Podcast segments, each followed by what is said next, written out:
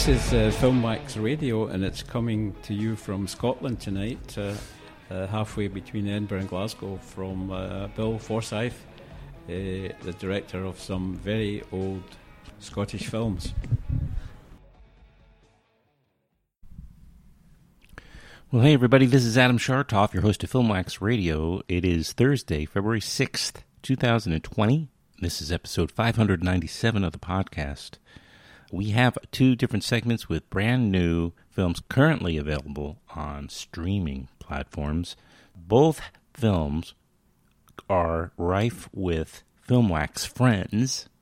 I didn't know the filmmakers really of either film until I did these, you know, interviews. The Matthews brothers, brand new, never met them before. But their film included uh, actors Kate Lyn Sheil, Tone Tank, Joshua Leonard, and Isaiah Whitlock Jr., all of whom all of whom have been on the show. Pretty amazing. Then the other other film is called The Ghost Who Walks, and uh, that stars Frank Mosley and Alexia Rasmussen among its cast members, and those guys are friends and have been on the podcast. So, as this show is very loyal, very loyal to its family of guests, I will always try to do what I can, promote, put on your radar the films that, that are out there and both Lost Holiday, the first film directed by Michael and Thomas Matthews, as well as The Ghost Who Walks, directed by Cody Stokes, in our second segment, are really worthwhile entertainments. Go to iTunes, well, I guess now it's Apple TV's app, and rent these movies, or you can buy them. You could go to uh, various other platforms where they're available. After you hear these conversations, you'll be interested in doing that, I'm pretty sure we always see a spike after my podcast comes out and we promoted a movie. You see a spike in the downloads, ticket sales. These are two fun conversations. I really enjoyed meeting everybody here. Again, let's see. We'll start here with the Matthews brothers, Michael and Thomas, with uh, their film. It's called Lost Holiday. It's a semi autobiographical, late, quote unquote, coming of age feature film and a torn little love letter to their hometown of Washington, D.C. Uh, with the overwhelming support of Kodak, Panavision, and their childhood community, the Matthews brothers shot the entire movie on Super 16 millimeter in various neighborhoods inside the Capitol Beltway with Kate Lyn Sheil, who uh, people know from House of Cards, and maybe Kate plays Christine in many other films. William Jackson Harper, he's in Midsommar, and Thomas Matthews, co director, co writer on this film with his brother. They are in the lead roles. It is a broodingly dark comedy about two privileged but rudderless 30 year old friends who stumble onto a crime befitting Trump era DC over the holidays. Let's uh, get right into it now. This is uh, my conversation with Michael and Thomas Matthews. Thomas is in the room with us here at the studio. Michael was in Washington, D.C., but uh, called in I think this is a great show. Here we go. Thomas and Michael Matthews, only on Filmwax Radio. Stick around afterwards for my conversation with Cody Stokes.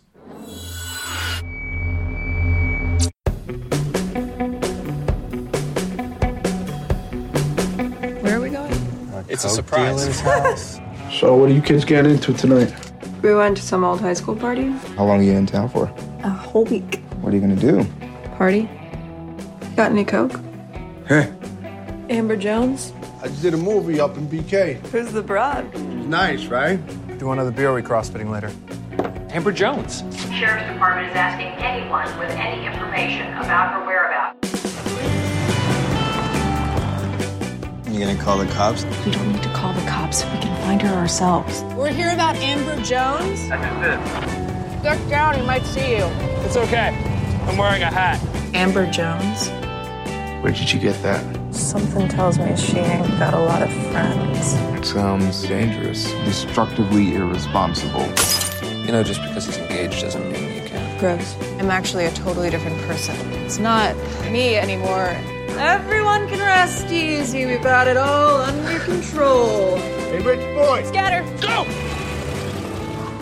I remember Michael came back from watching Blair Witch in theaters. He was about 14. Oh my god. And Michael was fucking terrified. Yeah. I mean, he came he was came back and he, 30. could- he was like visibly shaking, and I came downstairs. I was like, I was. Yeah. How old were you, Michael? Were you like th- 14? No, I was older than that. Older than Probably that. 16. 16. And then you, you came home and then we were talking in the the front hall of the house. Yeah. Yeah, and like spooked. you were you were visibly shaking, like you were so upset by that movie. I was. And my, my then wife, who's, well, she was my current wife then. But she, she, she shrugged. But I went, grew up going like to summer camp up in the woods. And I was always like kind of creeped out by being alone in the woods. And so watching that movie got into my, the, the one thing that creeps me out. And that is Yeah. being so vulnerable in the woods And like dark- that. yeah, dark- and then, is that the difference between horror and thriller that you don't see the monster in horror? Somebody- Yeah. I heard that Yeah. explanation two days ago. oh, It, it, it sounded novel to me. I'd never heard it framed that's quite smart. that way. That's smart. Uh, so Jaws is horror. Yeah, Yeah. Yeah, exactly. Interesting. Yeah. You Wait, don't, wait, uh, wouldn't it be the other way around? That thr- a thriller is where you don't see the monster. Uh, the thriller is where you don't see the monster. That would make some sense, I guess. I mean, I don't know who told who told you that. I heard Some it. liar. I heard it in an interview somewhere. Like uh, some uh, uh, Harrison Ford, he said that what lies beneath is a thriller rather than a horror because it's more cerebral, and that's how I've always thought of thrillers versus horror. But then Right, somebody framed it that way, where it's more the things that you don't see, which are uh, uh, like Alien. Alien is more of a horror than a thriller, and because you don't really see the monster for like the majority of the movie, or Jaws like that, that like that too. call, Oh. what- if, So, if you're listening, should I start call in. Should I start recording? Uh, yeah, I think we just started recording. It sounds pretty good, actually. So we can start. Great. We kind of did. I've been recording the last 45 minutes, but. okay, so we have here in the Filmwax Radio studios Thomas Matthews, Hey. and we have via iPhone speaker in DC. Are you actually in DC uh, proper or uh, Uh, Montgomery Mo- County. Montgomery? What is that? What what town are you in? It's like it's the burbs. It's it's inside the Beltway, but it's um, it's not DC proper. What- It's what's very- the- what's the it's neighborhood? DC It's proper. It's like two blocks outside of the, the Oh. square that is DC. Right, I see. It's an arbitrary boundary. I see, but it's uh, but okay, very good. But you can walk to the mall or something, or is We that can walk no? to our, our childhood theater where uh, the Oh. the Avalon. It's where we uh, grew up going. We're actually having like a special event there next week. Um, oh, nice. That's always very special, right? Yeah, it is for us. It was. It's called the uh, the Avalon. Yeah, it's a great name for a, a movie theater. It's Right. got like one of like the, the super high vaulted ceilings, and it's like oh, we, we've been going there since we were little kids. It's like a so movie palace like type Yeah. place. I see. Exactly. It's a nonprofit too. Oh, that's terrific. You know, I was just listening to uh, Michael Moore. I was at Mhm. his film festival this year, Mhm. this past summer, and he has renovated uh, such a place, and it's a single movie theater. Oh, cool. And it's like they Is it in- renovated it completely. It was it was closed. Is that in Michigan? Yeah, it's in Traverse City, Michigan, and Cool. it's uh, he lives there part of the time in Yeah, New yeah. York City. So he did that one, and then he's he. They also fixed this other place. It was like a union hall, but they renovated mhm. it and they converted it into a movie theater, and that's called the Bijou. The Bijou. Is that? Are they both five hundred one c three like uh, yes, nonprofit theaters? Yes, I believe so, unless I'm mistaken. But I believe That's they are. great. I mean, yeah, it yeah. seems like there's been a, a lot of theaters like that opening, like here too. Yeah. Uh, it's either that or, or ones that uh, that like serve uh, drinks, uh, like, uh, serve like booze. Mhm. Seems to be the, the way that, Right, that the theater is surviving or cinema. right. Yeah, I always go to the movie with booze anyway. So Yeah. that's not true. I don't do my you son. remember that? Um, it's now the Nitehawk over uh, in uh, uh, part, uh, South Slope. Mhm. Um, uh, they, uh, they, they used to have all these like lazy boys, and at, at midnight showings, you'd hear all these 40s opening at the exact same time. Oh yeah, right. The Uh, pull tab on around the, around the theater. Oh, is that true? In the Yeah, what was I would- I would pavilion when it was the pavilion? When it was or- the pavilion, yeah, I'd Oh. go see I'd go see movies there, like Guardians of the Galaxy, like a, like a like Yeah. a, almost like a bootleg copy of it after it's been out for a couple of months, and then you'd hear going out around the theater as the as the previews end. Well, they've obviously gutted it and redone it. I haven't Yeah, been there yet. me neither. But I I I know, happen to know that uh, back in the day when it was a, the pavilion, that they had uh, bed bugs. That No. was yeah, yeah. it's as I said, not anymore. They pulled out all the stuff, but that, I know for a fact that that's one of the. Oh, no. Was probably one of the last straws for that theater. Oh man, I love I love that theater. I, I, I cried. s- I, I, went- I saw. I think the last thing I saw there was uh, Guardians of the Galaxy on a date, and I Mhm. cried so hard at the end. It was so embarrassing. It is a little bit embarrassing. It, went, Uh, it, it went well though. It helped. It helped the date. Oh, it, it showed my sensitive. sensitive side. Right. Wait, what did your date say? Uh, she just kind of like she she she After she stopped laughing. she pretended to ignore it. It's a really sweet movie. Yeah, I The saw it with ending my son. Oh yeah, I saw it Both, with a grown man. well, you guys made a film since we're talking about film. It turns Yeah. out, right? And it's Mhm. called Lost Holiday, and uh, it takes place uh, days leading up to New Year. Yeah, A New yeah, Year, like it's, uh, but nobody. It's not really. Even though it's called Lost Holiday, it's not really about the holidays. I mean, it's kind of about that. Do you think that, it is? That, that limbo in between Christmas and New Year's, where I think time kind of stands still. It does. So I think it's there's something unique about it because Yeah. it's almost like everybody's kind of stuck in place because they they're, they're at home, uh, Yeah. but it's even it's not really their home anymore, and um and they're hyper aware of their lives passing by. Uh-huh. I mean, I am personally, but it's like it's like that you lose track of time in, Yeah. in those like five days. Yeah. And so it's like um, it's a chance to kind of take stock of things and kind of have a, a mini little panic attack, but all, but at the same time you, you kind of regress Mhm. to like uh, to to the to being a teenager again. Right. Well, the, what's the? I mean, that's what the uh, that's what I, I was thinking with uh, with with the movie, but Right. um, so, what are your? What were your? uh What did you co- uh, remind me of Yeah. your roles in the film or behind the scenes? Yeah, um, Like Michael and I uh, we wrote it together. Okay, and, that's uh, and directed it together. But we started it as a as an original project quite a few years ago Mhm. about a bunch of uh, college students who uh, kind of go uh, have this genre form around them. Where the where it's uh, kind of a home for the holidays thing, but then Right. uh, the, we we wanted to have a genre transition where suddenly Yeah. you really don't know what's going to happen next. Right. And- it is a mystery. Yeah, it becomes a mystery. Yeah. And um, and then we revisited it a couple years ago because we thought it might be a little bit the stakes might be a little higher if they're actually in their 30s and they still actually haven't really changed much since they were teenagers. Right. Let's say that Kate Lyn Sheil, Yeah. a friend of this podcast, I is now everybody related to the film practically is in it. Plays what's what's her name? She plays Margaret. Margaret. Yeah. Right. Of course. And then both of you brothers play. Uh, I'm just kidding. I'm just kidding. no, I was I was in Yeah. front of the camera. I played a I know. small. I played her her uh, sidekick, her Right. her her her, Yes. her best friend. Right. And Michael was it, it seemed, camera. and you have an interesting chemistry because you kind of come. It comes off like that. You, Henry and and and, and Margaret, Margaret, that, that you guys have this still. what?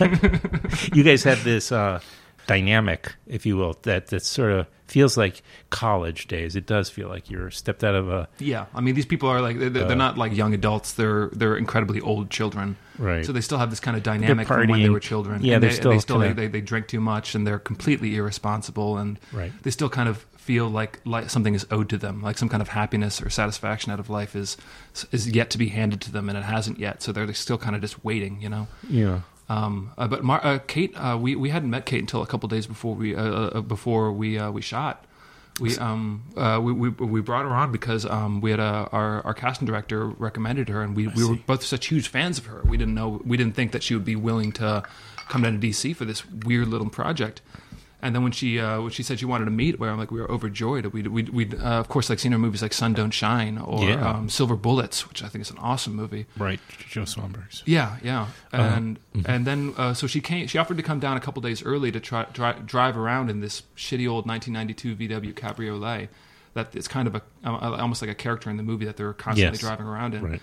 And uh, we just kind of uh, worked through the script together to try to find this dynamic so that it feels like they've known each other since they were little kids. Well, in actuality, we, like we, ju- we just met, but Kate's like a good friend. No, yeah, it's uh, you guys created. I'm it's shocking to know that you just uh, met just 48 hours. So, uh, well, how, well, it wasn't 48 hours. It was Okay. you, you guys. Had, it was about a week of rehearsals, and then Yeah. uh, Thomas had coffee with her. I think Two days before you month- started the Before we started before shooting, yeah. Yeah. Well, we, we met at I uh. Cafe Reggio like Right. um, This a couple a- weeks before we started. I see. It's interesting. I was like, wow, she's matured. I mean, I don't mean physically. She looks exactly like she did uh, 10, 12 years ago when I first remember seeing her. The first time was in a movie called Green. I haven't seen that. Oh, you should see it. She's really good in it. It's really about female paranoia. That Michael, have you seen Green? Sophia Takal. No, I've not. That was um, Sophia. Do you know Sophia Takal? I, kn- uh, I know of her. I don't, I don't yeah. personally know. It was her her feature. I, maybe maybe her first. Mm. They did Gabby on the Roof in July before, and then they did. Uh, she did this one. Uh, to Sophia did that, and that's and she, it's basically Sophia and her her real partner Lawrence Michael Levine and Mhm. and uh, Caitlin. They play the three characters. It's just pretty much the three of them in the whole movie, and there's a lot of paranoia and. So is it like a thriller? It's a psychological thriller. Yeah, Okay. it's psycho. It gets very psychological. Yeah, yeah. It's good. It's good. It's it's got a real strong center to it. You know. Okay. Yeah. But since then, she's always been you know on my uh, right on my radar, Caitlin. And so you you're in it. Caitlin is in it. And then there's a bunch of uh, supporting ca- uh, character actors that are very familiar for. the- Yeah. you know the indie film world. You know, of course, Keith Poulson is in it. hmm Keith, he's great. He, he, He he the also last uh, minute- Kate recommended him. Right, Uh. Yeah, we, makes we, sense. we brought him on in the middle of the project. Um, but Yeah. it's, it's, kind of like my favorite role. Uh, somebody somebody at a festival a couple weeks ago said, "Can we can you just do a sequel about this guy?" It's uh, Mhm. he, he's- he plays uh, Sammer uh, or Sam. Uh, who's uh, who's one of the friends who hasn't really made it out of this made it out of uh, home yet? He's still living in his basement, and I he's still, he's I think every one of the characters is at some different degree of lost or stuck or both, Mhm. and uh, his is a great deal more visible than uh, than than than other characters. And then quickly, who else? Who's Uh, is William Jackson Harper Right. plays uh, plays Kate's uh, ex boyfriend. Uh, right, right. Uh, a kind of on and off again. Where I think they have the they're also in kind of a, a no man's land because they never actually really broke up. So there's no real closure. Mm. So so there's always kind of whenever they're in town together, there's, it's kind of ambiguous their Right. relationship. Yeah. And then uh, Josh Leonard. And who was, uh, was great, and uh, Jay uh, Jay Bulger, Jay Bulger, who you've had on the show. Well, yes, I I was uh, I saw his uh, film about Ginger Baker. Yeah, the documentary at South by Southwest many years back, and then he did the podcast for that, and then I also had on uh, Newlyweeds director Tone, yeah. and then I had on Tone Tank with Oh, you that had. Shaka on? Yes. Oh, cool. Yeah. The, and and and uh, the actress who's in it, uh, from- uh, blanking for a moment, but Trae Harris. Michael- Okay, Michael pro- show off. Thank you. Michael produced Newlyweeds. Oh, Yeah, you that's- produced it. Yeah. I produced that. Yeah. Oh, that's that's remarkable. Thank you. I didn't realize that, but that It makes was a labor. It was a labor of love. It was. Uh, it's, it's a good. It was good. I remember it, it came to BAM Cinema Fest. I remember. Yeah. Yeah, that was that was wonderful. Yeah. that one that was interesting. So we we were the first draft of Lost Holiday, the movie Thomas and I made together, and that he stars in. We were, were the first draft around the same time that Shaka wrote his draft of um, Newlyweeds Oh, we were in the same writing class. Um, and I had uh, worked on a movie in D.C. that then it like weirdly enough made money in like Bulgaria and random places like that through TV. Below the So Beltway. the producer on that called me and was like, "I need a project fast." And Shaka's script was like just ready to go. So I said, "You know, you got this is like a dream project. It's like funny Brooklyn pot, really smart, you know, characters." Um, so that came together really quickly. I think we were, I think that was like a it was two years basically. I was Hmm. unattached, maybe even less than than that. Um, whereas this one went through many reiterations and. Um, Mm-hmm. it was just sort of funny that we kind of started. I guess it's like the tortoise and the hare, but the hare actually beat us. So. Yeah. and then uh, the, the the movie uh, uh, Lost Holiday really picked up steam when all these uh, grants came together at the same time. Oh, really? We got uh, a grant from uh, Kodak Film and Oh, uh, yeah. the Panavision New Filmmakers Grant. And Did uh, that mean you had to shoot? Did you? Sh- you didn't shoot with film though. Yeah, Super 16. You did. Yeah. Oh, that's amazing. What was that like?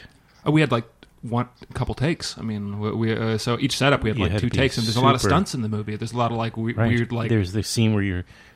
Uh, you jump into the car. Yeah, right? there's a lot you- of, like, and you um, do like- the Starsky and Hutch jump over the hood. I try to, You yeah. well, yeah. no, but there's also a lot of like uh, there's some gun stuff and uh, there's uh, there's some actual stunts and Right. then there's uh, there's a lot of like um, screwball humor like uh, Yeah. slapstick stuff. That's right. And so for those we got like three four takes, but uh, for the ma- uh, majority of it we uh, we were, we were moving pretty fast too. We Mhm. were shooting on a 15 day schedule, Mhm. and uh, so it was probably beneficial. If we shot on digital, we would have uh, been crippled by choice and I ha- would have had eight nine takes, and we would have been behind schedule. We wouldn't have been able to get everything that we did. Uh, how far are you guys? Uh, far, uh, Michael's my big brother. Okay. He's uh, he's three years older, right, Michael? What you you don't you, Three and a half. Three and a half. I, my sister's three and a half years older. Silence. Okay, so the although we're often asked, are you guys identical twins? Yeah, we are.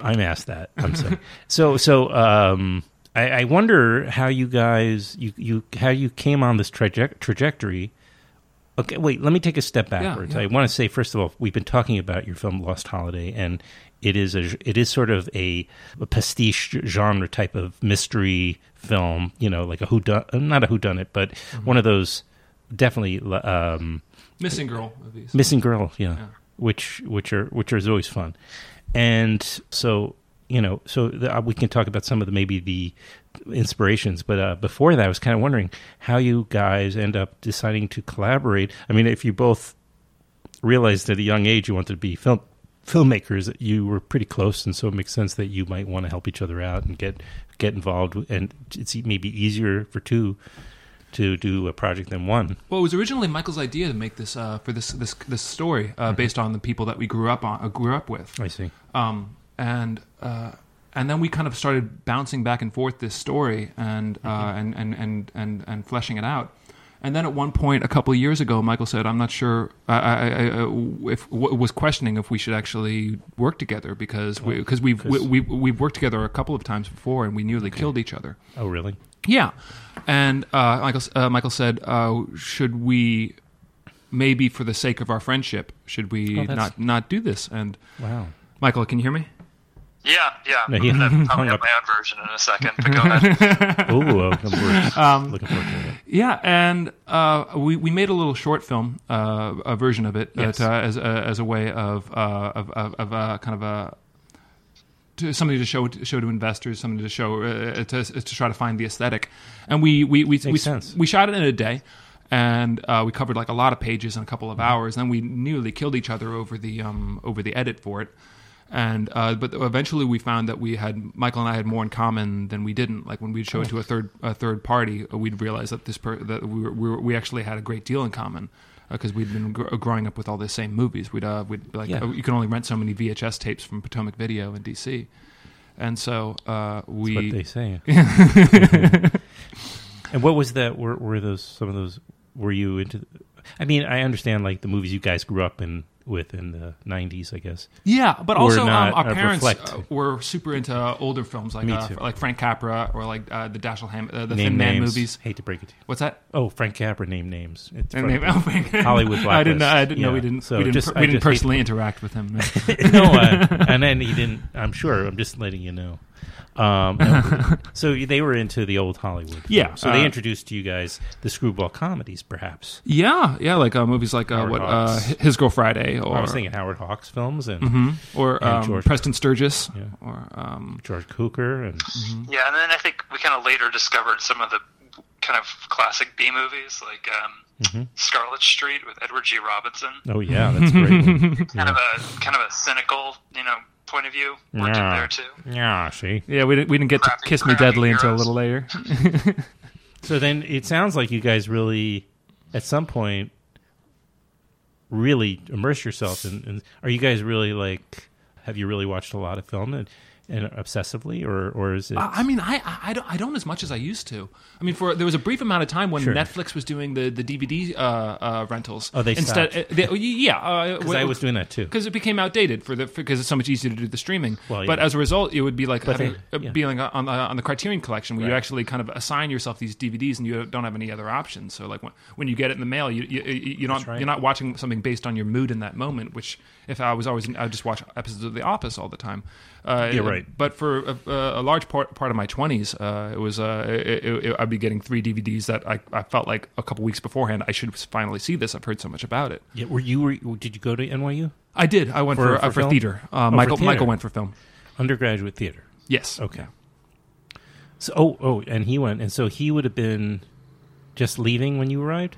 No, um, I was just uh, Michael. What was the timeline for that? Because I did, I did, I did uh, NYU for grad school. Oh, I see. For the, I we, see. We, we did about a year overlap. Yeah. The first semester we were um, sharing a studio actually with two other guys. Thomas and I shared a bed, It was 250 uh, square feet. and then we found a place in Greenpoint where we could get our own, you know, space. Right. Um, Own beds. Yeah. own beds, beds. not necessarily sa- different rooms, but close enough. I understood. It was a big leap forward for you guys. Yeah, but um, sorry. Back to how we started collaborating. Um, we we, just found that we had a we had, we had a lot uh, we had a very similar shorthand. I think that's why there's so many uh, siblings who, who who make movies. Also, when it's uh, when it's a super super small film. Dardennes. I was going to say they they also shared a bed. Oh, for, for a period of time in their twenties, so don't feel bad. Um, no, there's a great. It's true. There's a lot of brothers. Yeah, and like I, the Safdie brothers and sisters. Yeah, and I think sisters. Yeah, the um the, the Wachowski. sis- Well, they're sisters. Well, now. that's true. Yeah. Now Um, they- now they are. Yeah. The I think Well, it's the Ephron sisters. hmm Oh, but did they collaborate? I guess Yeah, maybe the one on Julia script and directing. Yeah, you're right. Good, I mean, good. personally- Thank you. That was great. Uh, how you just pulled that out. it helped me because with uh, when when you're when it's on a, such a small project and there's like the, it's, a, it's a- such a, small crew that uh, it- it's it's really helpful to have two people who are like kind of like getting each other's backs. Right. So Are you gonna- because if, are you some- gonna if somebody be- wants to move on Right. and like you haven't really gotten the shot that you need yet, it's really helpful to have two people Yeah. saying that we Well, need this shot. This is very helpful for me because when I do bring on the Safdies, I'll have all the right questions. I'm joking around. Mm-hmm. I, you know, I just as a sidebar, I actually hosted Filmwax hosted uh, the DVD release party for Daddy Longlegs at a, a bar in the East Village. Which bar? I don't remember anymore. It's I'm not sure, but it was that we we I hosted it. I offered to do this. I I, I Mhm. said you know, and we saw. I did it with the distributors. Was we sold some DVDs, but you know, it was like the it was like uh, a low budget movie blew up, and it was Mhm. like all the detritus was there. Like everybody came to that party. They were Oh, so so because cool. back then they were hugely popular. Still, I mean, God even damn, going that so far impressive. back, they've just always had this incredible, you know, in the center of this all this uh, energy around. You know, the I don't mean to get um, sidetracked here because you guys about Benny and the- about uh, Safdie Well, brothers? I'm just saying, like I, I, I but my point is, where are they now? I mean, they are making big. They're making obviously sen- m- entering into a new phase in their career. But I mean, I mean, they've been- they've is- been- they've been they are as charismatic my podcast. Oh, have they I can't asked? say. Have they? You know, they're not answering. I just saw. Uncut Gems. I loved it. It was really good. But, I was so uh, impressed with the forward momentum it had. It Yeah. was like it was like But- gambling or something. It was I, I was like my heart was beating out of my oh, chest. sure, sure. It's like but the this cheapest is kind of drugs you can get. But this is great because you guys are also experimenting and pushing a genre in a way. I think you know into the indie world, which is always nice because not there's anything wrong with slice of life. It's you know in it, but you know it's fun to see a comedy. It's fun to see an a- like action comedy in this kind of vein. Yeah, well, we wanted to There's start in some a place that was like super hyper, hyper realistic. Uh, that that, that was Mhm. kind of about the painful ban- banality of just uh, of just uh, bourgeois existence. That uh, Right. that these uh, that, that it's almost a relief as soon as these when these characters kind of create this genre around them as a way of avoiding their own lives. Yeah.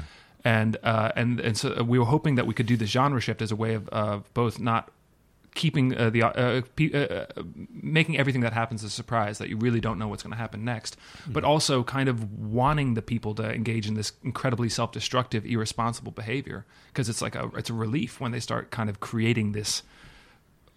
Uh, fabricating this this uh, this kind of drama around them, Mhm. and I, I love those kinds of movies that uh, where where where the genre kind of comes out of the comes out of the world organically. Mhm. Like I think um, like there's been some what was a, a movie that did this um, Body Heat. It's all, uh, where where it's uh, where it starts in this world of reality, and then some like suddenly the language starts becoming more and more heightened, you know, and that, and that's when Well- the, mu- the music starts soaring and Right. Well, that was a noir. Yeah, it was. Uh, Oh, neo noir, if you will, I guess. Right. Yeah. So they were trying to. It was. It was kind of like Double Indemnity remade, right? Yeah. Right. Yeah, it was. Yeah. Speaking of Edward G. Robinson. Yeah. yeah, yeah, see, Spartacus. What? Do you have something to say there, Mike? Or were you going to say Michael, am something? I, Michael, am I talking over you? No, no, it's- it's it's a good it's a good point. I guess um, I, I do remember the first time seeing Body Heat, being a Cheers fan, and being like, "Why is Ted Danson in this movie?" it does it does sort Oh, of right. take Yes, you out a I little forgot bit before about it brings that. you back in. Yeah, I only remember the chair through the the uh, French Oh, it's doors. such a sexy scene. Yeah. I swear to God, this happened. I was at uh, the Delacorte. Mhm. Is that the one that's outside? Is that the in Central The Park? Delacorte that the where they do Shakespeare in the Park, Yes. yeah. So I was there, and it was opening night for some play, and, and um, uh, Kath. I was with some uh, now deceased older actress, and uh, not as a couple. I mean, I was her, uh, her plus one, I guess. Cool. Anyway, so I was, and Catherine. Uh, Catherine Turner, Kathleen Turner, Kathleen Turner. Thank you, Kathleen Turner. I redo it so I can edit that part out. Mhm. Kathleen Turner walks over or to, and says hi to my friend. And Oh, then hi. I'm introduced. Yeah, oh, lower than Oh, that. hello. Much lower. You, your voice can't I- go that this low. is as low as I get. Yeah, no, she her voice went even lower. Uh, but she was very sweet, very friendly. Yeah. And I talked to her alone for about five minutes, maybe a little longer than that. And I swear to God, standing in the background, I noticed looking past her, William Hurt come is No. shows up. They had this was not planned out. They did not know they were going to run into each other. In front of me was Kathleen Turner and William Hurt. Reunited. Yeah. Oh man. And they were they gave each other a big hug and you know it Oh, was that's so I- cool. I know. I just I I guess I don't know if iPhones were quite so ubiquitous. Oh, you wouldn't have They- wanted. You no, wouldn't it was have wanted to be that guy who slowly starts well, bringing I would have done. iPhone. oh, come on! I would have figured it out. I did do that only once other time. I was in a, same theater with uh, Mike Nichols and Elaine May. And Oh, cool. Took a pic. I was like surreptitiously. I had to because I was. Like, Do you go oh, to Shakespeare in the Park a lot? No. Okay. No, I don't. But I, I happened to be at this thing. That's cool. And oh well, yeah, wow, that was pretty remarkable. I think it was uh just a coincidence that they both happen to be going to the same show. Our um, one of our actors is Media Mendes. She she Yeah. just come off uh, three. She'd been doing Shakespeare in the Park every year for I think like two and a half year, two Is that years. right? Yeah, she she I think she was a hero in Much Ado About Nothing. Okay. and then she was doing um, something at CSC, a classic stage company, Mhm. and uh, she, uh, and she was in one other one. This is now play. This is the woman Who in the- plays who the- plays the kidnapped or yeah, the missing that- girl. It's, it's somebody who's inter- uh, who's S- introduced to the the Not- movie as, right. as somebody who's in a sex video. right, right, and has a recording contract. Yeah, yeah. So she's kind With- of the MacGuffin of the movie. The pers- the, the, the, the, the, the person that this Yeah. these these kind of morally reprehensible characters latch onto as a way of, of of of taking kind of the blame off of themselves in terms of their completely irresponsible existences.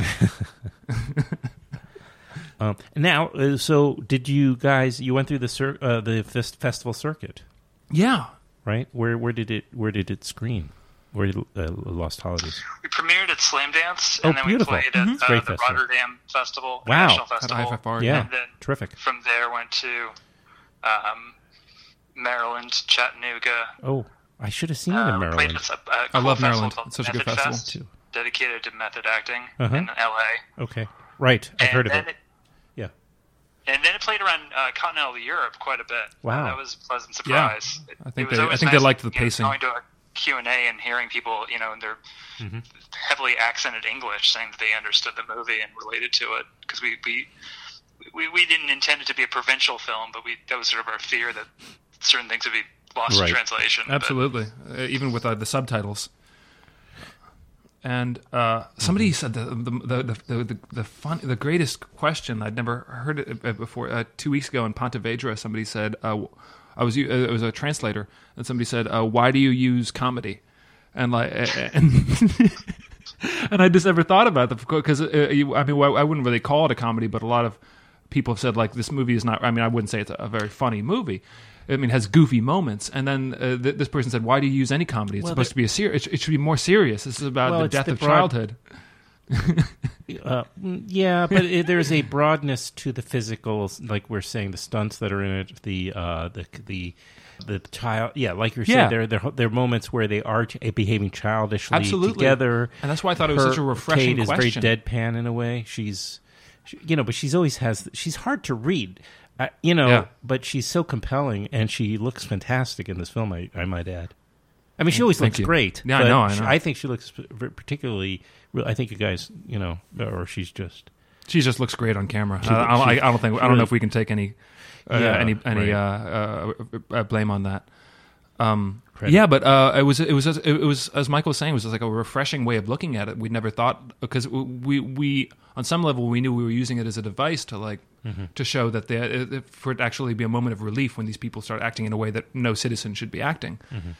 and uh, it, it, it's it's it's been really really nice seeing seeing this different perspective that the, the, the that a lot of people at these festivals in Europe uh, with which they enter a movie. I bet. I bet. Oh, it's great. It sounds like it had a really great trajectory. So it's available now on some platforms, so like streaming Yeah. platforms, so you can get it, watch it on obviously on iTunes. hmm And on uh, Amazon Prime, And on Prime. uh, I think it's on. Uh, there's a YouTube thing and a Vimeo thing, uh, but it's uh, it's pretty much like YouTube, like one of the their port uh, pay. Yeah, uh, yeah.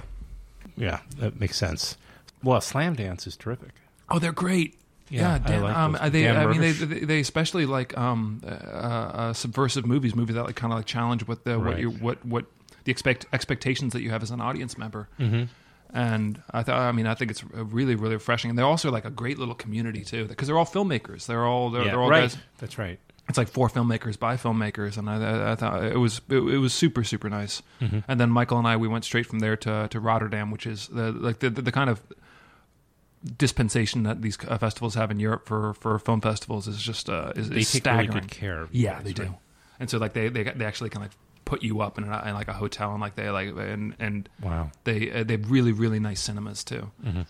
Our first, you know, our, our second day in Rotterdam, we, we felt kind of like Ice T and Surviving the Game. we were like, so when did they take us to the woods and shoot us? Like it seemed, it seemed like we were fatted calves, like they're, like we were being primed for something horrible about to Oh. happen. Because because we we Just we didn't come make off an exhausting year, a year Yeah, of like right. getting the uh, and uh, with with uh, with such like a, uh, a low budget movie, it's going to be very very thankless, and also uh, like begging people to like give do things for for for minimum wage and Right. and then and then finally like forcing the movie into uh, going to Park City where it's all very very competitive and getting people to show up, and then we get to this place where everybody's like celebrating the directors, and it was like Yeah. Well, and then It- you're looking behind you. like, something what- horrible is about to happen right now. or yeah, you're just like Get Out or something. suspect about this attention you're getting. And it's like you're looking behind you. Where are they? Where are they? Like we're about to be hunted for sport. You're going to be found out, or, or Are all these good-looking people going to eat us? Yeah, that's how they, that's how the, all these uh, these uh, Dutch look so great because they because they cannibalize us. Well, I was I was grateful to. Uh, I don't know how. I don't even remember exactly how I came upon the film, but maybe uh, through social media or something. So Oh. it was brought to my attention. I'm glad you but did, I'm pretty man. sure I was there at, at at least. I go to Maryland every year because I have family in Baltimore. Yeah. and I always have a place to stay, and I get to see my family, and It's a good and, festival. And I enjoy It's a lot of really cool Yeah, and I you ca- it's like one of those festivals. I'm pretty sure Slamdance and Rotterdam. These are all festivals where you can kind of just arbitrarily choose things that work with your schedule, and you'll be happy. Oh yeah, there's no you don't have to there's, no weak about, links there. It's all yeah, great. You're going to see a dud. There's a, there's they, a great short fest. There's a short series that they do of um Of Maryland? At Maryland, yeah, uh, uh, where it's all kind of like gross out short, uh, Oh, um, yeah. a fleshy humor. Mhm. What is it called? WTF? I think it might be. Mhm. It's not WTF. It's something. It, it, it's it's something like that. It, I'm going to be kicking myself later, but it's it's so so funny because it- it's it, it's almost like all like Cronenberg jokes. Uh, these uh, in these uh, in this in this short format. Yeah. And then you see like John Waters walking around the corner. Oh, sure, sure. Yeah. well, when I got there the first time, uh, I it was in line to see this film, and John Waters was right in front of me. And then No. yeah, and then afterwards, uh, other, Baltimore's other son, Barry uh, Levinson. Levinson was Oh, in yeah. lobby because he showed his a film. And so I the same like night I, I got to talk to both John Waters and Barry uh, Levinson. Oh, that's so cool. Yeah, but Barry Levinson has done my podcast. John Waters. I love Barry Levinson. He, he, he gave it. He, he he took a look at our, our one of our early cuts, and he uh, Oh, wow. he, he gave us some some pointers. Really? He was like super helpful. Yeah, I I mean mean, we because we love movies like uh, Diner. Oh, of course. and Oh, so uh, and it's Tin got a, a, and- a Tin. I loved Michael and I were just talking about Tin Men the Yeah, other day yeah. about uh, about uh, uh, Michael. Um, Yeah, it's it's so it's so hopeful in the end. I love Mhm. that movie. Mm. It's like they get they get fired, and it's the best thing that could possibly happen to them. I mean, what movie ends that way? Richard Dreyfuss and Danny DeVito. Yeah, it's a, I haven't seen that in ages. That's but so- I remember it's so funny. seeing- I remember seeing it when it came out.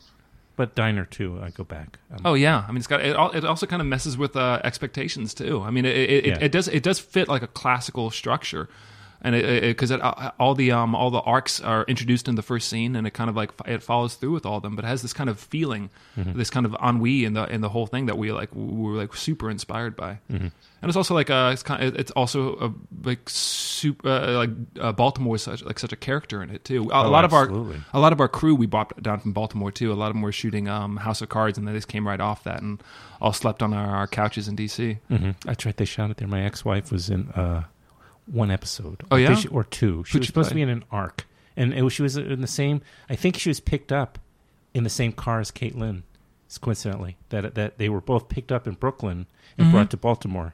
Was Kate Lyn in in in House of Cards? Oh, House of Cards. I thought you were saying House- The Wire. Sorry. I, Oh, no, I, no. I, I, I, I, That makes more to- sense, I that- totally mis- uh, misheard you. Oh, got it. oh, cool. They shot House of Cards in Baltimore.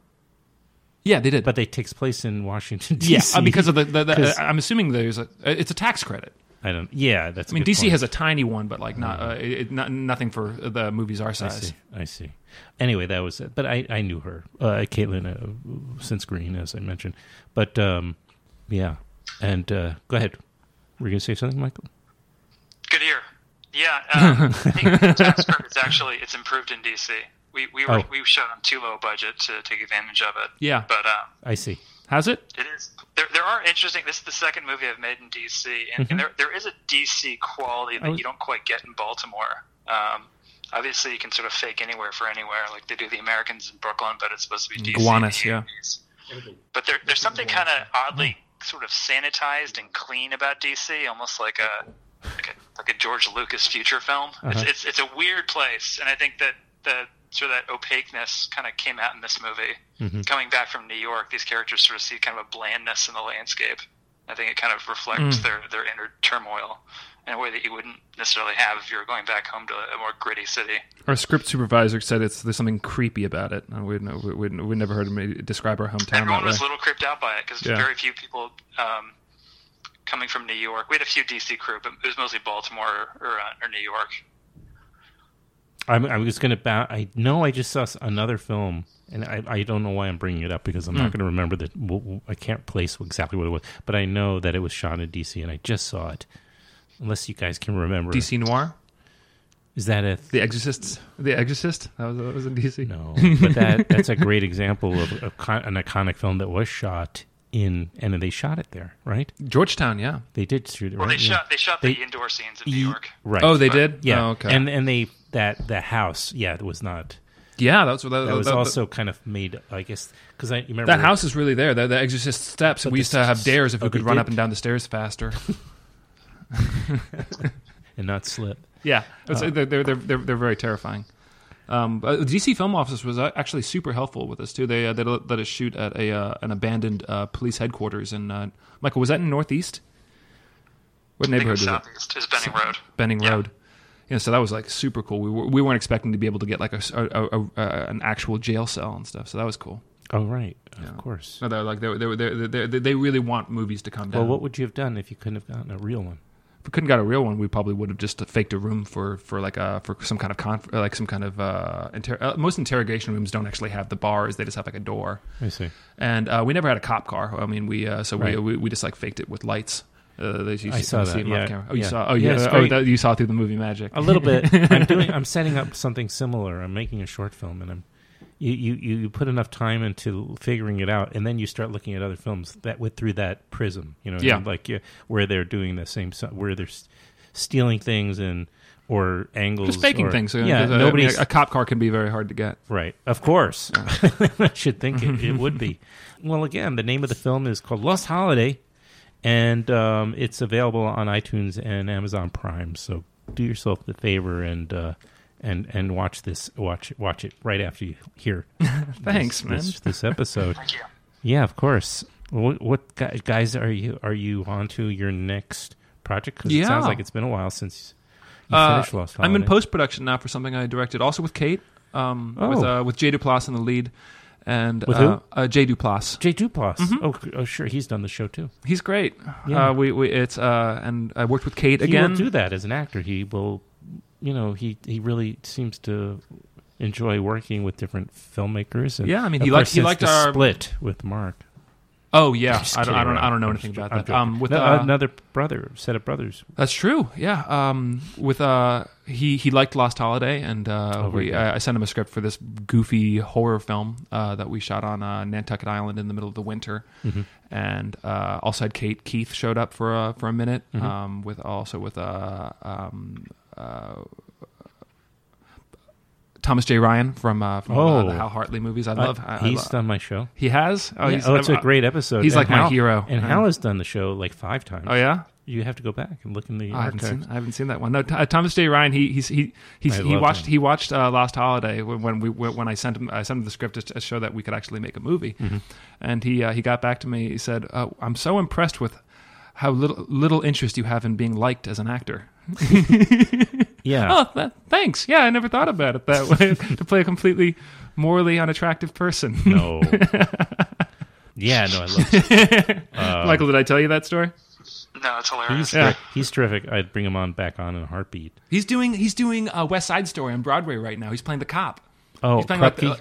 the, not not Krupke. Oh. No, Oh. he's it's the guy who's like, who is kind of like the Prince character in the Romeo and Juliet. He's the guy who shows up at the end. He's kind of the moral authority, who's like, "What are you people doing here? How could this? How Oh. could you let this happen?" But he's also Is that the Jack Klugman character? Who played him in the original movie? I, d- I don't remember.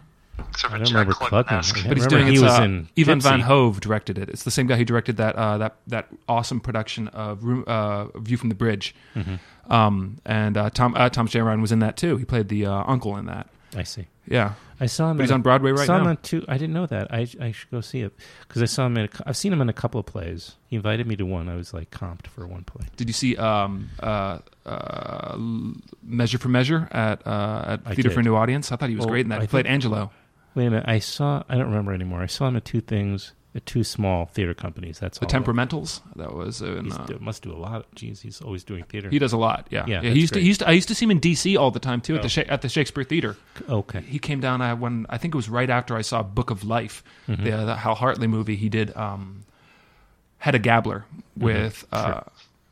with the actress from oh my god um, from from Transparent. What's her name? Um, Oh. Judith Light. Judith Light. Yeah. Oh my gosh. Yeah.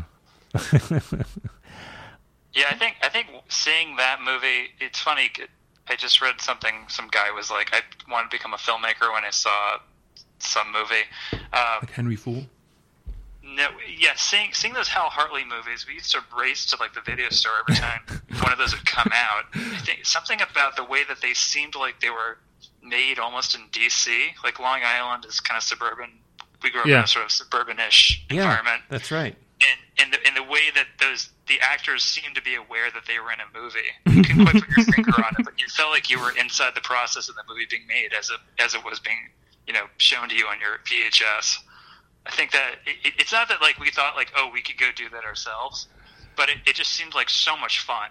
And then Yeah. and then that movie and then he made Book of Life, which kind of subverted like the I think they shot that on tape. feature. It was like 50 minutes or something.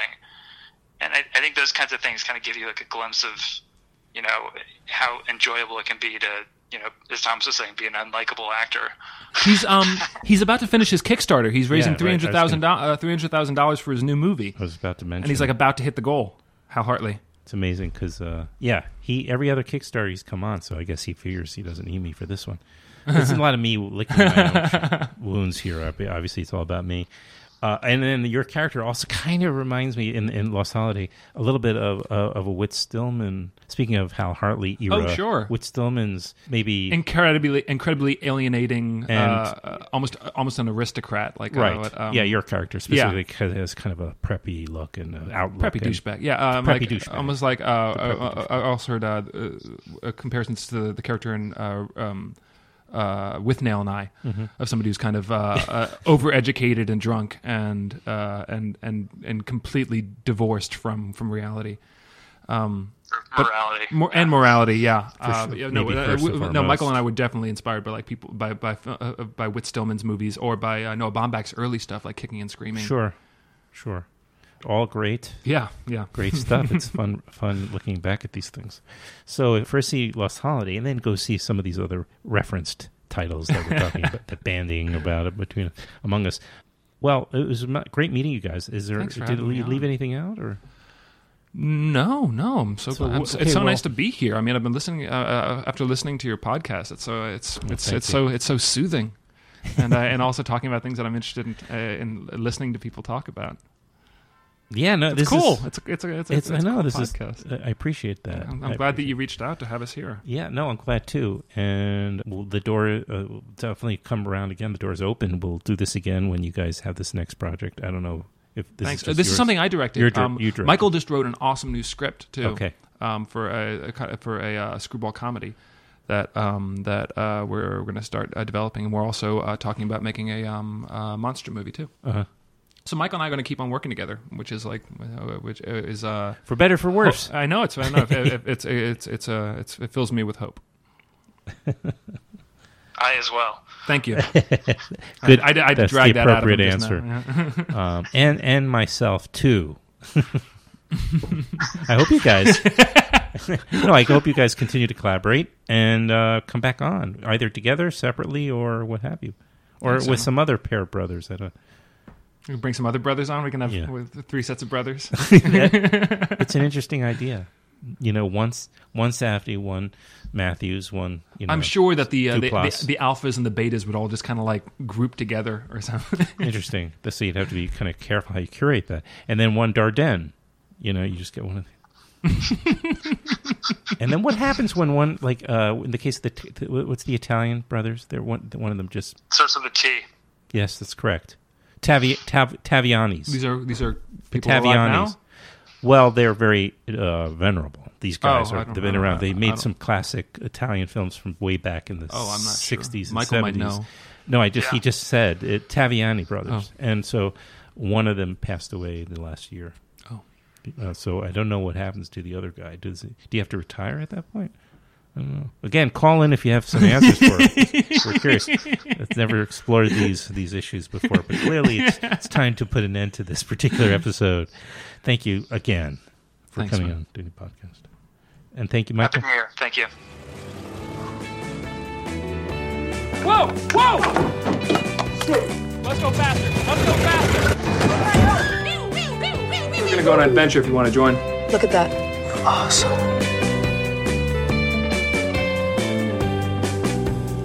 isn't a nice place for a girl like you to stay on New Year's. I will shoot your face! Jesus! Goodness! Sorry! Okay, Lost Holiday available on various streaming platforms. Uh, Amazon Prime, Apple TV, uh, very easy to find. Here also, same deal. Available on Amazon Prime or Apple TV. The Ghost Who Walks, directed by Cody Stokes, who's coming up right now. The movie also stars Garland Scott, Frank Mosley, and Alexia Rasmussen. The Ghost Who Walks is the feature directorial debut of Cody Stokes. It's a crime thriller about an imprisoned man who rats out his former boss for one last chance to reunite his family and becomes the father he never was. Cody describes his film as Carlito's Way meets It's a Wonderful Life. That's just screwed up, man. Here he is. Cody Stokes. Here on Filmwax Radio. What do I look like? I'm a businessman. People gotta get a hold of me. All right, let me get your number. What for? In case I need to get a hold of you. Man. They let Nolan out today. He's created a real problem for me. Why did you come back here? I'm trying to get my family back. You gonna help or not? What family? You ain't got no family. No late to falling. You have a little girl. She's beautiful. You and that girl are the only people in this world I care about. Amy doesn't know who you are. Let me tell her.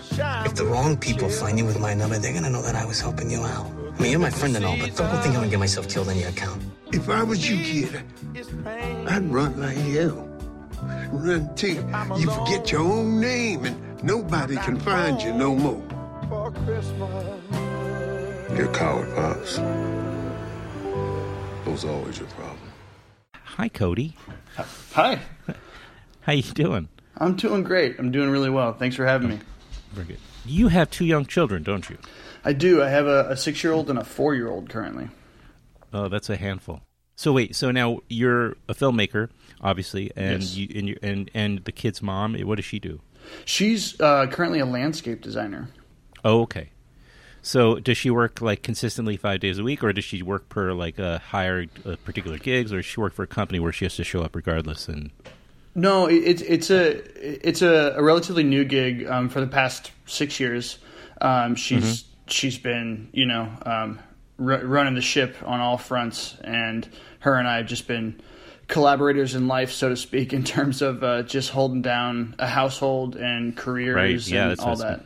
Right. So yeah, that's um, what I was getting at. To have two kids, it's a lot, and maybe you know, I mean, it used to be you could probably on on, on a, a fairly middle class budget, you could hire a babysitter, and and it's just harder and harder to do things like that uh, Mhm. for a significant amount of time anyway. You know. Yeah, it was. You know, it was one of those things. She was working uh, when we were in New York. Uh, when we first moved up there, she was an equity stage actress, and and I was, you know, in the business, just trying to do anything I could to make money. And I think it was one of those things where she was losing. She just wasn't. I don't think she was being um, fulfilled. She wasn't enjoying her craft anymore. So she's like, you know, I don't want to do this for money. I want to do this because I love it. So she transitioned and started working as a chef when we were up in New York.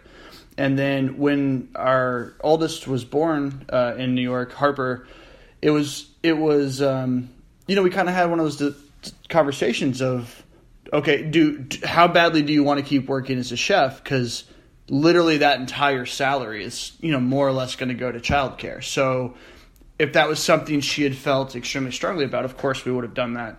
Um, but kind of collectively, we decided, well, we can still indulge and cook wonderful meals at home. Let's let's um, you know let's see if we can make this work with just one of us working and and and we did for a while. And now the kids are old enough that it's you know she she's able to to go back and explore new things. So it's great. Before you mentioned uh, how when you were in New York, you were doing whatever you needed to do, different types of gigs, and I know, of course, one of them was you shot films and edited films for Nathan Silver. Yeah, yeah. Nathan and I Or go with- way back. He's a good friend. Yeah, so I mean, I think we, you and I may have met on a Nathan Silver set. Th- that's very likely. I'm trying to think of. You know how I'm Nathan. in certain terms. were you on? Were you in the party scene? I was. Oh my god! Then we definitely have met. Yeah, of course. It's Uh, funny. I sorry, I didn't mean to interrupt you. No, you're not. Uh. I was well. I was saying so. Nathan, Nathan and I actually met in Paris, which sounds much more fancy than it was. Um, he and I had both gotten into a film school in Paris, and I can't even remember. I think it was a car. I think it was. I, I don't remember, but I was I was really interested in, in continuing going to get a master's. I don't, I don't know why. I just thought that that's what. After Yeah. I got my bachelor's, I was like, "Oh, I'm going to keep doing this." And of course, well, I, gives I the option of teaching. Yeah, Right, well, I don't know that I was that forward thinking. I just thought I wanted to go to Europe and make films in Europe. Right. And and at the time I got in, but I couldn't afford it, so I deferred for a year. And in the meantime, I went and I was working on a on a film in Rwanda, and so I set up a visit on my way back. And they said, "Oh, okay. Well, you can come visit." And I, you know, I had no money. I said, "Is there any way? Can you put me in touch with a student? Is there any? Is there anyone I could maybe stay with?" And they said, "Well, there's one other American at the school, and it was Nathan." And they said, "So we'll put you in touch with him." It turns out, I mean, they were just they were kind of crazy. There there was multiple Americans there, um, but but anyway, I got put in touch with Nathan, and you know, I, I was put upon him. Got to sleep on his floor when I was visiting this school, and uh, you know, we just kind of stayed in touch and hit it off. You know, then and a number of years, you know, I came back, did some other things, and I ended up moving to New York, and we reconnected then. And it was right around the time uh, he had he had shot a film called Exit Elena, and Yeah, sure. and they were just having some you know i don't remember the exact circumstance but the point is he's like hey could you maybe look at this and just give me some notes let's talk about the edit and that turned into me editing that film and and Yeah, that's we- what he does. That's his uh, method. That's his mo. Yeah. he asks. He'll get some editor or somebody who with uh, relatively, you know, basic red, uh, edit- editing skills, and ask them if they could just give him some notes. yeah well I, I was hooked right Three I months roped later, in. Uh, no, I think we we really connected in a way that was not obvious to a lot of people, but was very Mm-hmm. obvious to us. I mean, Nathan and I, if you put put us on paper next to each other, couldn't be more different. Um, not only just background and stylistically, uh, but it, it, it, those two things, when coming together, especially at that time in our lives, really, I think, worked to both of our advantages, and it was a really, it was a really fun time. I mean, it's uh, that that time has passed. You know, we're both doing our own separate things, and yeah, and because there's only so much you can do for no money and, and survive. And then, um, especially when kids. So, so my oldest Harper, when we shot Uncertain Terms, she had just been born, and uh, you know, as you know, you've been on Nathan sets. They they they result in interesting and beautiful things, but they're chaotic um, by nature, by by design, and uh, Yes. they can kind of take a lot out of you. And so you're doing that. And at the time, his films were still very improv heavy, and so it Yeah. was like shooting uh, a documentary. And then I was, of course, I was cutting them as well. So I, I was just living in these films with Nathan. And but I remember we were shooting for uncertain terms. We shot at his parents' house up in upstate a little bit, and she, my daughter Harper, was so little that there was a couple days where. I just wore her in a, like a baby carrier while I was shooting the film. It was it was a great memory. Wow. I remember there's a scene of the film with, you know, a guy digging a hole, and for some reason her little baby self just couldn't. She just couldn't stop laughing. So the whole set kind of you know uh, devolved into just everyone laughing with this little baby. It was it was a really fun experience, and so you know, yeah, Nathan in a way, kind of by invite or by wrangling or roping or coercing me into his world, brought me into, you know, that circle of independent filmmakers in New York. I'm not not saying that I'm part of that, but it kind of opened that world up to me, and uh, and so I'll always be really thankful and and have fond memories from that time. hmm Yeah, I think uh, it ended up being uh, just uh, in the end my my contribution was being um, the audio on the radio as the car at the very beginning the car pulled you know, the Yeah. guy who's like doing the the guy who does the work on the grounds and the Totally, you know, yeah. who's you know who ends up I guess getting involved with uh, which character was it Hannah I don't remember which one but India, anyway yeah. so yeah, so uh, It's a small anyway, world. I was on the radio. Yeah, Yeah. he just used a part of the podcast and that that he did with me. I think. No, he, that's So- and that's very Nathan too, right? Like I, I remember, you know, other films have clips from his earlier films in them. It's very, very meta in that way, I guess. yeah. Anyway, but I just was thinking that as I was going over some of your your filmography, I was like. Oh wait a minute! We probably and then I looked at your photo, saying, you know, he does look kind of familiar. I bet we met. And there was like a couple of other social occasions where, you know, around that. I think after the film, maybe there was I was invited to something. Uh, I don't remember, but I came to like the maybe there was a party or a, you know everybody was out, and I think I was there. Uh, I just vaguely remember that. Yeah, yeah, Anyhow. and it was a Um, while but- ago now too. Oh yeah, yeah. That's a good five years. Yeah. and of course he's graced the podcast at least. F- I'm thinking four, four or five times over the years. Um, but we're here to talk about a different film. Sure, sure. How many features have you made now? Oh, th- so this is my first feature. It is your first feature. Correct. Wow. Yeah, so it's my first feature. I before this, you know, outside of working on a lot of films in different capacities as a cinematographer or an editor, um, as a director, I had made five short films. Um, Right, I see. All to, you know, virtually no acclaim at all. Um, which thankfully, you know, if you're a real filmmaker, it doesn't stop you. You just kind of keep going. But uh, Well, yeah. I mean, also shorts are kind of you're working out all your uh, uh, kinks and you're you're kind of figuring things out. I mean, uh, we're, they don't really have a, a, a very thorough life cycle in general. I mean, beyond festivals, it's kind of hard to get your a short film out there. So ninety percent of shorts are, you know, inconsequential in that regard. Yeah, for me, it was you know outside of just telling stories and you know hopefully improving with each one. It thankfully was able to um, at least provide an avenue to kind of where I am today in terms of just how to how to feed myself and my family while I do this work and and do it Yeah. within the business. So they were they were they were kind of helpful for me to leverage into the commercial work I do. Um, but but as you said, like they they were not anything that was successful from a you know festival standpoint or anything like that. So you know it, it was uh, not not that that's exclusively what you need to make a feature, but I, you know in some ways it just took a little longer to get to I see. to here. I see. Uh, in other words, if you had a big award-winning short film uh, that was at like Sundance or uh, you know some major market festival or Toronto or something like that, you, you're saying it would have been a lot easier to to make the Ghost Who Walks, uh, or would have had a bit more momentum uh, anyway. Yeah, maybe is probably the key word there, right? I mean, it's it's hard. To, You never know. I, I don't. I It don't want to make it seem like oh, you get to Sundance, you get whatever you want, because we all know that's not true. I mean, like everyone making films, big or small, has to work so incredibly hard to get that made. And I remember what's funny is I remember being you know much younger, and you and I think a lot of young filmmakers do have that that mentality, that illusion of like, oh, if I could just get this, oh, Yes. oh, if I could just show here, blah blah blah, and you know, so for me, it's a really big deal to want to tell those people that's not the case. What what it takes is that that relentless grind to keep just working. Um, yes. So And there, are, we should remind people there are people that have gotten Oscars who disappeared off the face of the planet. You know, Yeah, I mean it's not to get too deep, but it's all temporary anyway, right? Like you're all, if you're ever at the top of the pile, the pile shifts and you're only there for a short while. So it's it's really about finding, you know, and and again, not to to jump back and and keep, continue talking about earlier work, but I think that that's something I always really admired in my work with Nathan.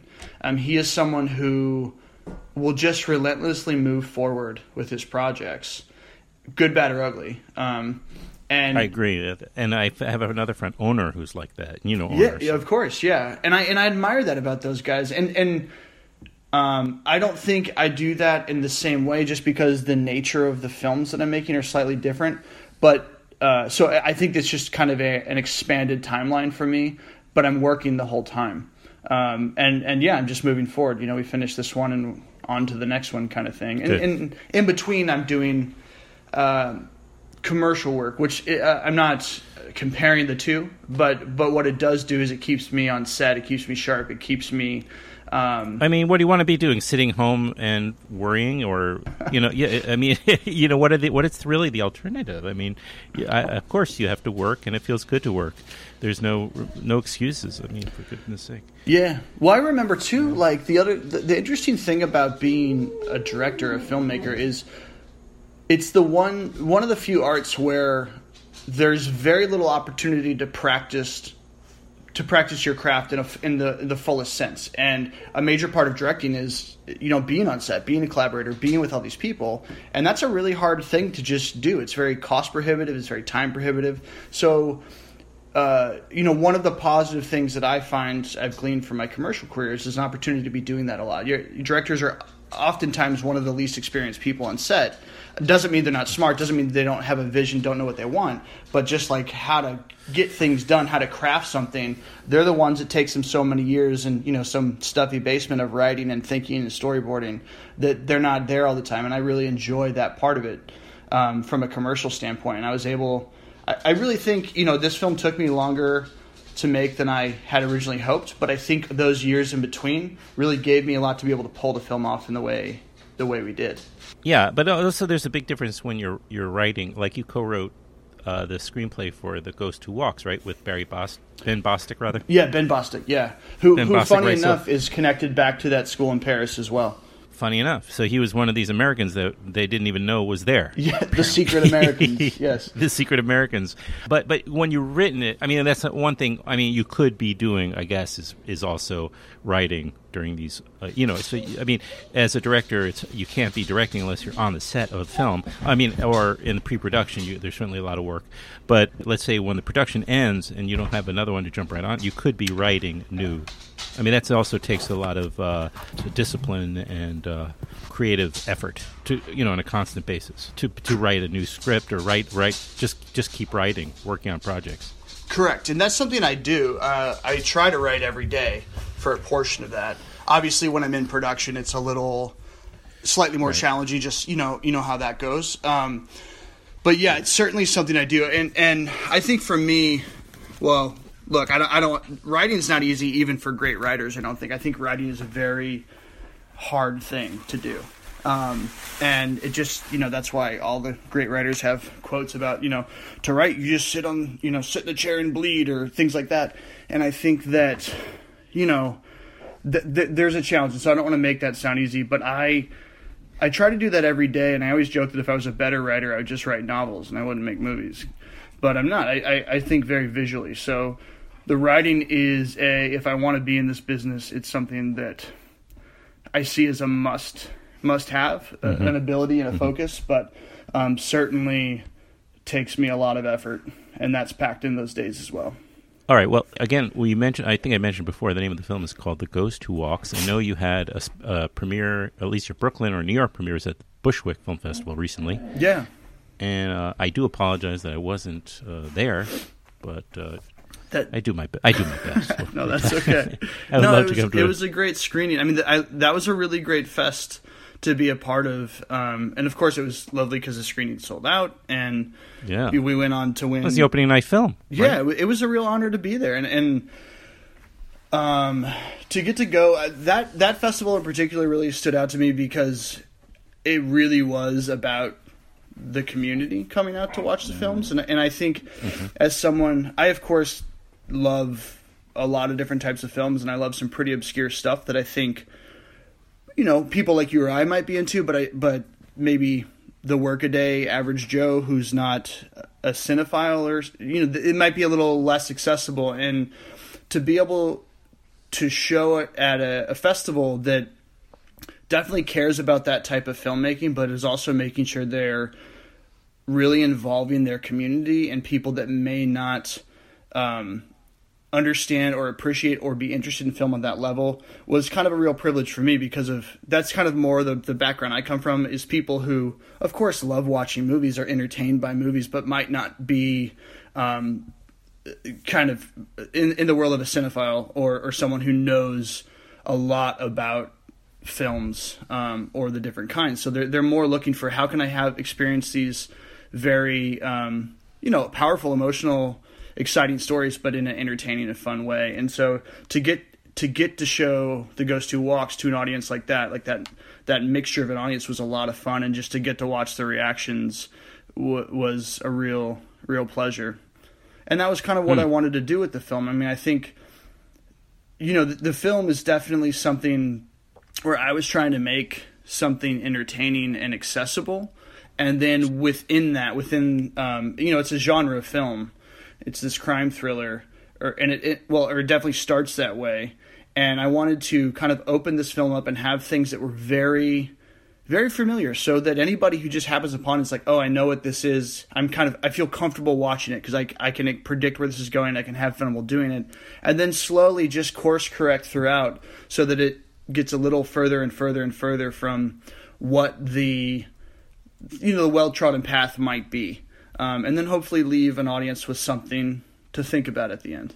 Well, it does that. It's and yeah, like you say, it starts off as a genre. I kind of like these uh, genre films, which also really emphasize character as well. You know, I mean, uh, you, your your lead actor who is um, Yeah, Garland Scott. Garland's yeah, he's terrific, and he's definitely there's he he he's got a lot of he's working with a lot of subtext here. You know, Yeah, and so you know, it was one of those things where when writing the script, you know, if this had been a real like a, like a much more traditional Hollywood movie, there would have been a lot of backstory and explanation and all these things that, of course, I thought about. so you don't have to work. So you don't have to work so hard. Yeah, yeah. As an know, audience, as an audience member.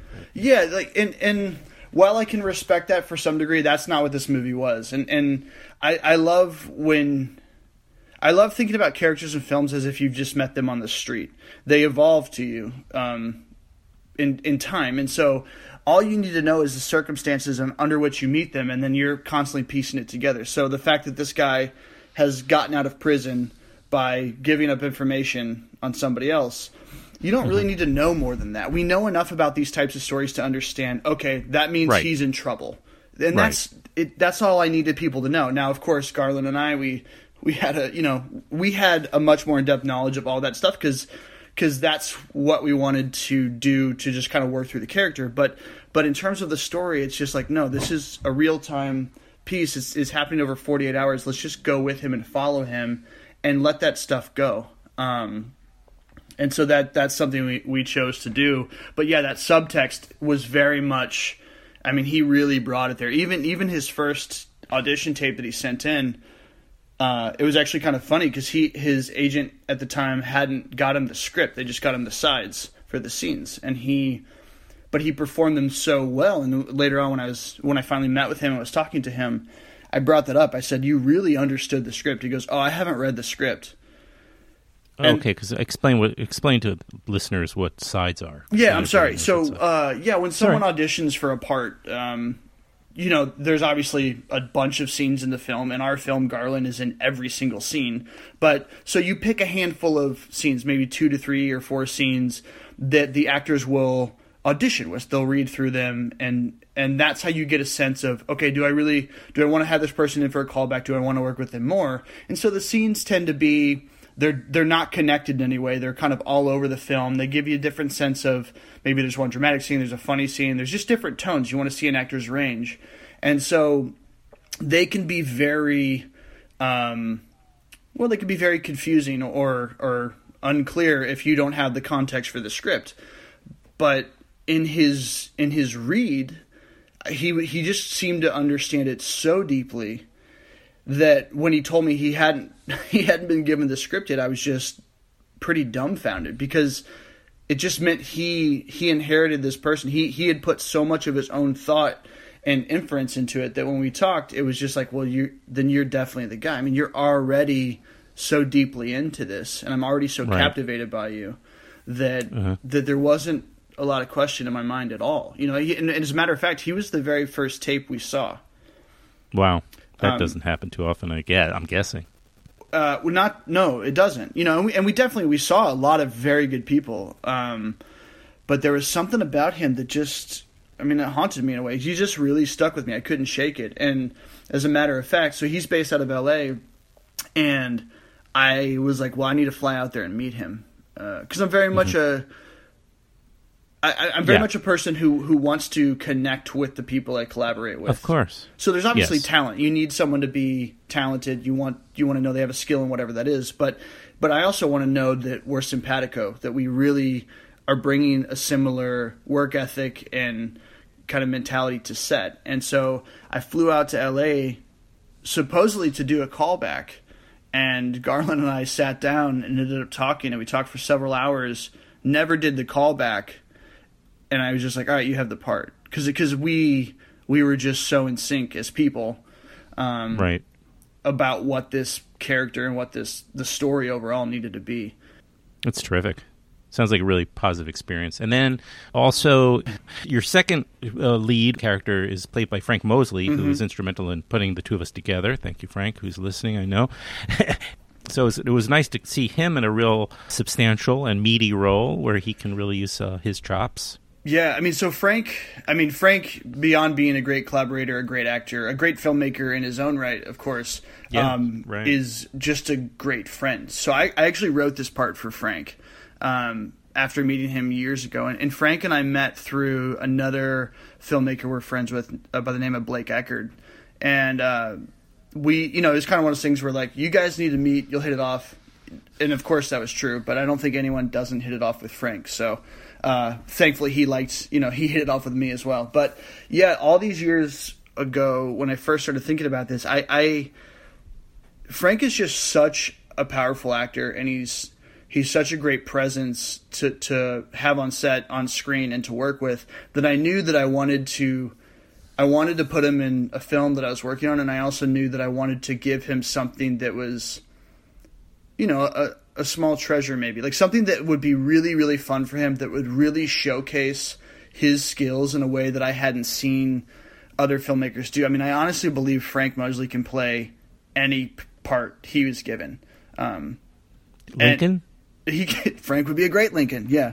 Okay. Um, but uh, you know, I, I he's just one of the he has so much range and he's so committed to it. You know. Yes. Um, yes. There's some actors who are great actors, but they're great actors for a certain thing and mm-hmm. and those are essential too. But but Frank is kind of a, you know, he he's in the working class of actor, like that these great right. Um, he's a right. He's, a, he's yeah he's someone who can come in and be a lead, be a character actor, be a supporter, and he gives every one of those things the entirety of his emotional commitment, his his talent on screen. And so like for me, when I first started this part, I just thought, well, I want to write this for Frank, and I also, I mean, we we we share a sense of humor too, so it was fun to write thinking about Frank performing these things. And and he, he also came on the he's a producer on the film as well. I mean Frank is is one of the great connectors of people in our in our industry. So it was not just great to work with him as a you know director actor relationship, but it was also just made perfect sense to have him help bring the film together alongside us. Uh, when I say us, myself and my producer Dan Gardner. Um, and and he did. He brought uh, Alexia Rasmussen to the to the table to read for Lena, or not read, but like say, hey, we should talk to her. And she's someone who, again, going back to the New York New York scene, I had kind of. Yeah, you know, peripherally, no, I, I didn't. We didn't know each other very well, but we had known of each other, and mm-hmm. I, you know, whether I was naive or whatever, I, I just thought like, well, there's no way in hell she'd be interested in doing this. Uh, but Frank's like, he had just done a film with her in China, um, and I'm of course trying to blank on the name. I feel bad about that, but so they had they had wrapped production on this film, and he's like, I mentioned Ghost to her and she'd be interested in reading the script. And so we kind of went from there. And I don't, I don't know, like, you know, all these, uh, on the other end of it all, I look back and I cannot picture anybody else in these roles. And, but a lot of those people were brought about by Frank. So he had a, he had a firm hand in helping bring this world to life. Yeah. Well, Alexia is also somebody who uh, has done this podcast. So, and one of the loveliest people I know. Yeah. You know, so it's great that, that you had such a. It seems like a really um, friendly set for. I, I don't know. Maybe they were went. Maybe they were, they went for each other's necks. I don't know. No, it, it there was zero percent drama on any of this, which is how I want my sets to be. I don't. You know, filmmaking is it's one of those things that people like to pretend is really important, and we take it seriously. We care about the work. We work um, endless hours. We we put a lot of ourselves in it, but at the end of the day, you know, no one's living and dying by this. Eh, so it should be an enjoyable experience. It should be something that that people are taking away as a positive part of their lives. Um, and I think that that makes them want to to go that extra mile, to work longer, to work harder, to put their best selves forward in whatever that may be, from a PA to a producer to an actor to a stylist.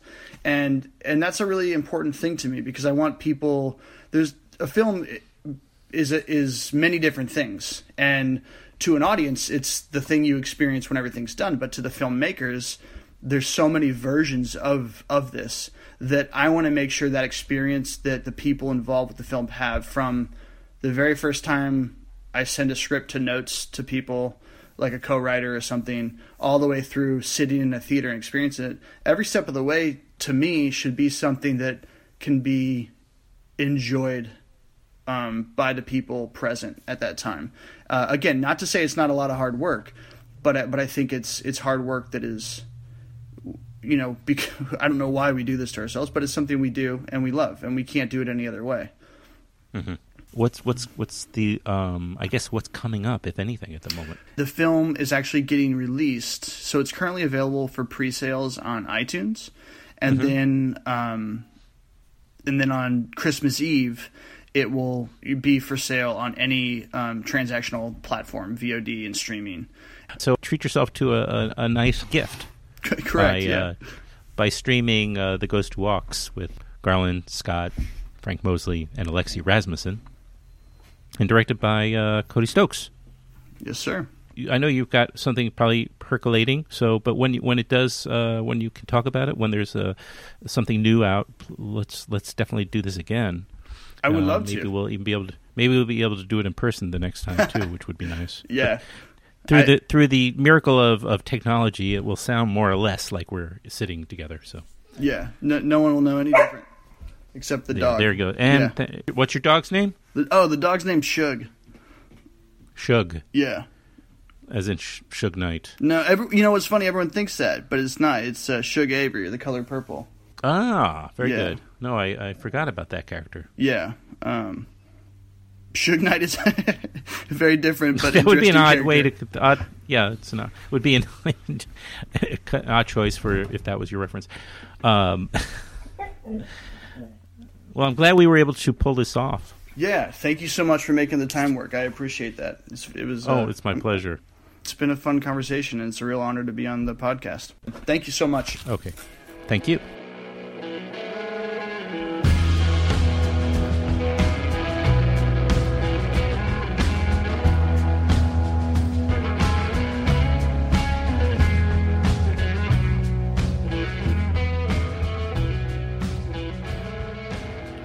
Thank you, everybody. We have coming up on the next episode a conversation with Sally Bugs himself, Louis Cancelmi.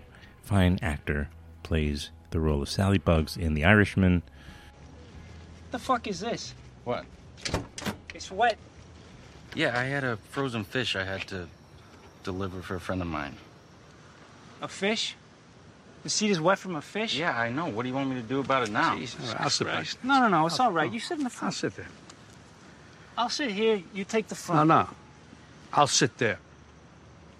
Sally Bugs on the next episode of the podcast. Also coming up, author Sam Wasson with his new book. It's called The Big Goodbye, about the making of Chinatown.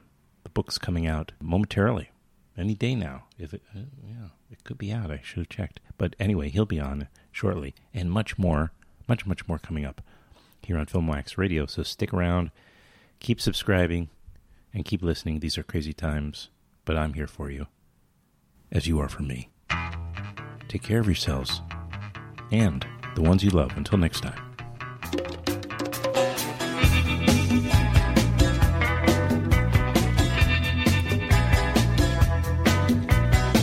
broken lines, broken strings.